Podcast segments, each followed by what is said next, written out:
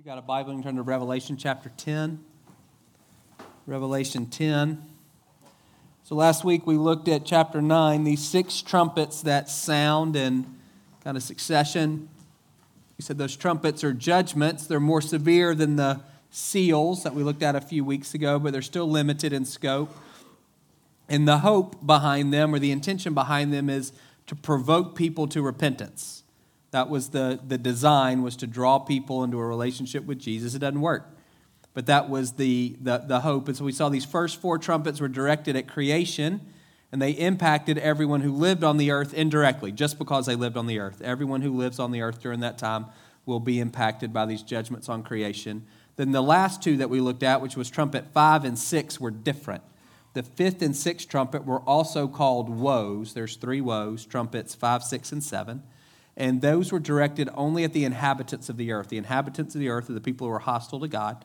And these trumpets or woes were demonic in nature, still under the sovereign control of God for sure, but they were demonic in terms of their uh, demonically inspired, and they seem to be demonically executed, uh, and they're they're brutal. You know, there's this plague of locusts, whatever that means, and they locusts torture people for five months, and then this army, 200 million people and it's the horses that, you know, they got tails like snakes and they're breathing all kinds of sulfur and fire, and, and they kill a third of the inhabitants of the earth. That's a symbolic number.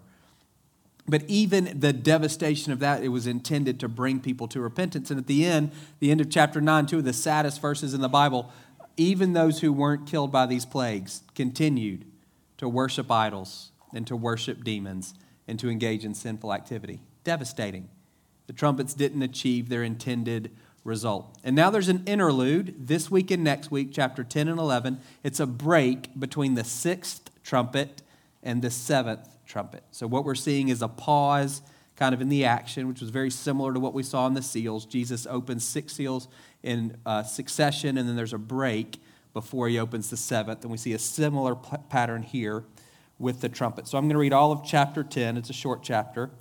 Then I saw another mighty angel coming down from heaven. He was robed in a cloud with a rainbow above his head. His face was like the sun, and his legs were like fiery pillars. He was holding a little scroll which lay open in his hand. He planted his right foot on the sea and his left foot on the land, and he gave a loud shout like the roar of a lion.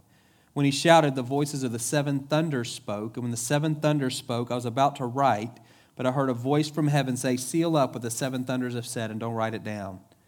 Then the angel I'd seen standing on the sea and on the land raised his right hand to heaven, and he swore by him who lives forever and ever, who created the heavens and all that's in them, the earth and all that's in it, and the sea and all that's in it. And he said, There will be no more delay. But in the days when the seventh angel is about to sound his trumpet, the mystery of God will be accomplished, just as he announced to his servant, the prophets, to excuse me, to his servants, the prophets. Then the voice that I'd heard from heaven spoke to me once more Go take the scroll that lies open in the hand of the angel who is standing on the sea and on the land. So I went to the angel and I asked him to give me the little scroll, and he said, Take it and eat it. It will turn your stomach sour, but in your mouth will be sweet as honey. I took the little scroll from the angel's hand and ate it. It tasted as sweet as honey in my mouth, but when I'd eaten it, my stomach turned sour. Then I was told, You must prophesy again about many peoples, nations, languages, and kings. So John sees another mighty angel. The last time he saw a mighty angel was in chapter 5. He was in the throne room of heaven. The Father had this scroll in his hand that had seven seals on it. And this mighty angel says, Who's worthy to open the scroll? And there was nobody in heaven or on earth or under the earth who was worthy to open the scroll. And John gets really upset, and one of the elders says to him, Don't worry, the lion of the tribe of Judah, he's worthy, he's triumphed. And then John sees a lamb looking as if it had been slaughtered. He sees Jesus. So now we, we, we skip forward to chapter 10 and we see another mighty angel, and he has a scroll in his hand. I think it's the same scroll. The difference is this time it's been opened. Jesus has opened the seven seals. And so this scroll that was sealed is now open. And the angel gives it to John, and he takes it and he eats it. That's a, a, a symbol of ingesting or absorbing the material. And that's what we saw way back in chapter 1, verse 1. That's what uh, John said would happen, that there was this revelation, and it was the Father's. And then it would go from the Father to the Son, and it would go from the Son to an angel, and it would go from, the, from an angel to John. And that's what we've seen. The Father had the scroll, The Son took the scroll from the Father. Now the angel has the scroll that's been opened by Jesus, and he gives it to John, who eats it, who will then share the message with the community. And that, that the contents of that scroll is the rest of the book of Revelation. So this is a pivot chapter.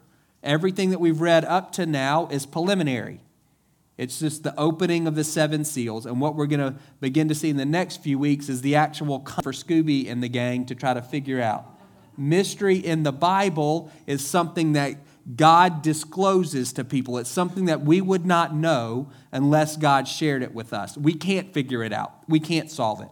It's a disclosure or a revelation that God gives to people. And if you read through the Bible, a lot of times that goes first to the prophets. A lot of times God shares with the prophets who then share with the people. John is a prophet, the book of Revelation is a prophecy. So we see that kind of playing out here in this book as well. So that's what John sees. What he hears are these seven thunders. And he's about to write down what he heard. That's what he's been doing the whole time. He sees something, he hears something, he writes it down. But this time there's a voice that says, Don't write it down, seal up what the seven thunders said. They were sealed up, so we don't know exactly what they were. Best guess is those seven thunders was another round of judgments, another series of warnings like the trumpets. But God decides not to execute those judgments. No more warnings. That's what the angel says. There will be no more delay. It's an important phrase for us this morning. There will be no more delay. No more warning. So we're going to skip past whatever the seven thunders were. We're skipping that and we're going straight to the end when the mystery of God will be revealed. And again, that's what we'll see as we move forward with the rest of the book of Revelation. So, what John sees is an angel who gives him this scroll that's been opened by Jesus. He eats it as a sign of saying, I'm taking in this content. It's sweet in his mouth. It is the mystery of God. It's what he's been wanting to, to know. He wept, he wept, excuse me, in the throne room because nobody could open the scroll but it turns sour in his stomach, and we'll see why as we read through the rest of the book of Revelation. It's difficult for God's people. What's written on this scroll, ultimately, it's, it is glorious, but it's very difficult for God's people. There's a period of suffering and persecution that they're going to have to endure. That's what he sees, what he heard, these seven thunders. We don't know the exact content. Best guess, another round of judgments that God chooses to bypass and move straight to the end because the trumpet judgments didn't produce what he wanted to what he wanted them to. They did not produce repentance. I was thinking about that for us, and again, that phrase, there'll be no more delay. We're, we said last week that we're living in the last days. Everything from Acts 2 on is considered the last days. So we, you know, that's 2,000 years ago for us that we've been living in the last days. On Pentecost in Acts chapter 2, Peter uh, describes what's going on through the lens of in the last days, God will do A, B, and C. So we're still living during that time. We're waiting. We're in this period of delay. For an angel to say there will be no more delay implies that there currently is a delay in between the first and the second coming of Jesus. that's where we're all living kind of cosmically, but existentially or, or, personally, some of you are experiencing a delay. It may not be this, you're not thinking about it in a cosmic sense of Jesus' return. You're just thinking maybe of something that you're wanting to see God do in your own life. Maybe you felt like there was a word from the Lord to you and you haven't yet seen that come to fulfillment. And so, personally, you're experiencing delay. And that can be a difficult place to be. I want to talk a little bit about how do we navigate that delay? How do we navigate that period of waiting? If you need a chapter to read this, read this week, 2 Peter chapter 3, particularly if you're in the waiting. If you feel like you're in a period of delay, 2 Peter chapter 3. That's who he's written that chapter for. It's for people who were saying, hey, when is Jesus coming back? For Peter, for 30 years, you've been saying we're in the last days. And things are continuing on just as they always have. Where's this Jesus that, that you said was going to return? When is he going to come back and do anything? He talks about scoffers scoffing, and that can be difficult when you're saying, no, he's going to return. And, and so Jesus, Peter's speaking into that tension that people are feeling. You may be someone who wants to know why you have to wait. Like, that's me. I hate traffic, which is difficult when you live in. You hit traffic and you were just stuck There wasn't a little voice saying, take a different detour, save some time. And you didn't know how long it was going to last. But there was a part of that that was kind of okay. Now I feel like the dot on the map kind of taunts me. When I see plus 22, I went to man camp, plus 24 to drive 75 south on uh, Thursday night. And so I'm driving, and it just seems to me that, like, when I hit the red on the map, as I'm going, it's turning blue behind me, which is a bit frustrating for me. I want them to experience the red as well. But then what's the most difficult for me is when I get to the little, the little circle on my map that says there's a wreck and there's nothing. It's not a good part of me to say this, but I want to see a wreck. If I'm, if I'm plus 24, there needs to be a reason to be plus 24. And when I get there and there's not one, it's a bit frustrating for me. I want to know why. Why? Why, is that, why am I being slowed down? Why is there a delay? And for some of you, that's, you're wondering the same thing. Why? Nothing is too difficult for the Lord. Why is there being, why is there a delay? Why is he making me wait? And Peter addresses that in a cosmic sense. He says the reason that there's a delay between the first and the second coming of Jesus, it's not, it, it, it's, it's God's patience. It's, it's his desire to see, give people an opportunity to repent, to be reconciled to him. If God were to deal with everything that, that creates uh, everything that's hostile to him, if he were to deal with everything that creates resistance in terms of his kingdom coming and his will being done here on earth as it is in heaven, then he, he would have to deal with people who are resistant to him. And he wants to give every single one of them an opportunity to repent and to be reconciled to him. When he deals fully and finally with the resistance, then there won't be any opportunities for people to repent any longer. The door will be closed. Peter says in chapter, uh, excuse me, 2 Peter chapter 3, verse 15, his patience means salvation. It's salvation. So our delay in the cosmic sense the waiting is because of God's kindness, His patience, His forbearance, His long suffering, His slowness to judge. Why? Because of His great love and mercy, He wants to give everyone who will an opportunity to be reconciled to Him. That doesn't speak to your particular situation. I don't know why, in your particular situation, you have to wait. I can say cosmically, this is why we're all waiting because Jesus hasn't come back to make everything right. And until he makes everything right, we live in a fallen world. And until he makes everything right, we have an enemy who tries to disrupt and destroy the plans of God. Until he makes everything right, there's things that God wants to do in our heart that can only be done as we wait.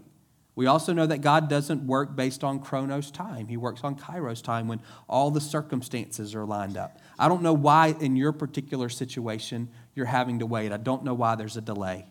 I don't know that you'll ever know either. I just about guarantee you're not going to know in the, in the middle of it. Maybe when you get on the other side, you may be able to look back and say, you know what? The timing was perfect there. That timing was better than my timing. But when you're in the middle of it, I pretty much guarantee God's not, He's not going to let you know. You're not going to know why the delay or why the waiting. And ultimately, I don't know that the why matters all that much. Peter gives a few words and he says, Here's some things that you can do while you're waiting. And they all fall under the umbrella of living with the end in mind, recognizing that the waiting is temporary. There will be a time when the mighty angel is going to say, There will be no more delay. That day is coming. It's not in the, it's not in the indefinite future. There will be a time when the waiting will come to an end. And in your own life, there'll be a time when the waiting comes to an end. It may not be until you die, but there will be a time when the waiting will come to an end for you as well. And until then, we want to live with that end in mind the fact that the waiting will end, that the delay is not forever. And Peter gives a few words, and I'm going to blow through them really quickly because I want to make sure we have an opportunity to pray for one another. So, one of the things Peter says is cooperate with God's work in the world. Interesting. Cooperate with God's work in the world. He said everything's going to be destroyed, so you need to live a holy and godly life. And you can speed the day of Jesus' coming. Did you know that? So, what Peter is saying is listen, the end is going to come. You know it's going to come. And so you can actually speed up that process. You can shrink the delay. We talked last week about the importance of learning to pray, Your kingdom come, Your will be done on earth. And we said, talked about some really specific ways, not just in general on earth, but in the places where you live and work, the, play, the in the lives of the people that you love and encounter. For His kingdom to come in those places and in those people as it is in heaven. We talked about the importance of praying that prayer and those prayers persistently. We're filling up those bowls in heaven Every time we pray prayers like that, we're filling up those bowls in heaven that eventually will be poured out. They, we, those prayers will be answered. And we can also share. We can share the good news of what Jesus has done in our life. You don't have to be a professional evangelist. You can just share what you can give away what you've received. Let's say it that way. The good things that you've received from God, you can share with others. We saw in Matthew 24, Jesus said, First, the gospel will be preached to all nations, and then the end will come. We can speed up the coming of Jesus by giving away what we've received. And there's billions of people, if you can imagine that, billions, who still don't know the name of Jesus, who've never had a Bible given to them in a language that they can read, who've never heard the gospel presented to them in their heart language. And it's not just people all over the world, there are people here in Marietta, in the Bible Belt, who don't have a clue who Jesus is. We can speed up his coming by giving away what we've received. So we, while you're waiting, cooperate with what God is doing in the world. You do that through prayer, your kingdom come, your will be done here in my life, in my world as it is in heaven, and by giving away what you've received. Peter also says this. He says you can dun dun dun. You got it? He says you can be reconciled to God. I think a better phrase, I should have written it different, is to live reconciled to God. Be reconciled sounds like a one time deal. I, I, think that can, be, uh, that can lead us down a wrong road. Salvation is a gift, but it's not a commodity. It's not like a present that you open and you can put on the shelf. It's an invitation to ongoing relationship. And so Peter says, make every effort to be blameless and to be spotless and to live at peace with Jesus. And again, some, that can be confusing. Well, isn't salvation a gift? How do I make every effort? Again, think about it as an invitation to ongoing relationship, a relationship that extends beyond death. That's what salvation is. And you have to fight for that relationship just like you fight for every other relationship you have. You don't fight because a relationship is fragile. You don't fight for the relationship because it, it, uh, you, you're, it's hanging on by a thread. You fight for the relationship because it's really important. God is fighting for the relationship with you, and you fight for the relationship with Him. That just looks like tending, just tending to it, investing in your relationship with Him. We've talked about that many times. And that's what Peter says hey, while you're waiting, while you're waiting, live reconciled to God. Live reconciled to Him. That's the thing that will, that extends on the other side of the delay. That's the thing that's eternal and permanent for us. And the last thing that Peter says is be, be alert. You need to grow deep roots. We have an enemy, masquerades like an angel of light. We don't want you to be led astray. We don't want you to fall from the secure position that you have. We want you to grow in your high school, which seems, looking back, like kind of a mistake to put the, that responsibility on a teenager, which may be why this bank is no longer in business. But I remember during training, I remember counterfeit money day. And I was intimidated. I was like, gosh, am I going to be responsible? I make 7 to 85 an hour, so am I going to have to pay it back if somebody passes me a bad 20 and I don't catch it? And so I was waiting on the binder with all of the ways that people counterfeit money. Here are all the things that you need to look for. And they didn't bring out any of it. They brought out a sack of real money. And they said, hold it. And you just get used to the way this real money feels. And when you touch counterfeit money, you can have your eyes closed and you'll know it's a bad bill. They can't counterfeit the paper. If you know what real money feels like, then you'll know counterfeit as soon as it touches your hand. And the same thing is true. It can be scary to think, oh my gosh, am I going to be led astray? There's an enemy who masquerades as an angel of light and he's really good at deception. Am I going to be deceived? And it can create fear in us. And no, you, the, the, the more you know Jesus, it's, it's not about trying to figure out what are all, it's not being a heresy hunter. What are all of the ways that I can be led astray? What are all of the false doctrines that are out there? Don't focus on that. As you grow in familiarity with Jesus, then you'll know. You'll know in your heart. That sounds pretty good, but it's not quite right. He, he's close, but he's not quite there. You'll know in your heart. There'll be, a, there'll be a, a resonance or a lack of resonance in your heart because it just won't feel right. That sounds so squishy, but it's 100% true. Your familiarity with Jesus, that's your protection against being led astray. The more you know Him, the less likely you are to be led astray. You don't have to have the whole Bible memorized, you don't have to know every heresy that's ever passed through the church. You just have to know Him. You know what He feels like. And so when somebody tries to slip something past you that's not authentic, you'll know. I want to take a few minutes. We have a few minutes to pray. This is really the big the most important thing I wanted us to do today was to create some space to pray for people who are waiting. And so I want you to close your eyes and I want you in your most honest heart to answer this question. Am I in a period of waiting today? Right now? If I was my, my most honest, would I say, I feel like God is delaying an answer in my life.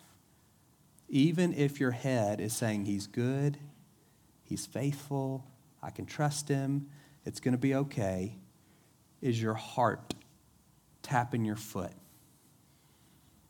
looking at the red on the map, and saying, I'm, I'm tired of waiting. Nothing is impossible for him. So why am I still sitting here? Don't minimize what you're waiting for. Don't do that. It's not helpful. If you would answer yes, I'm waiting, I want you to commit right now to coming forward and letting us pray for you. You may have never come forward in your life, but I want you to do it this morning, and this is why when you're waiting, we're tempted in one of two ways. One is to short circuit the process. We see that in Genesis.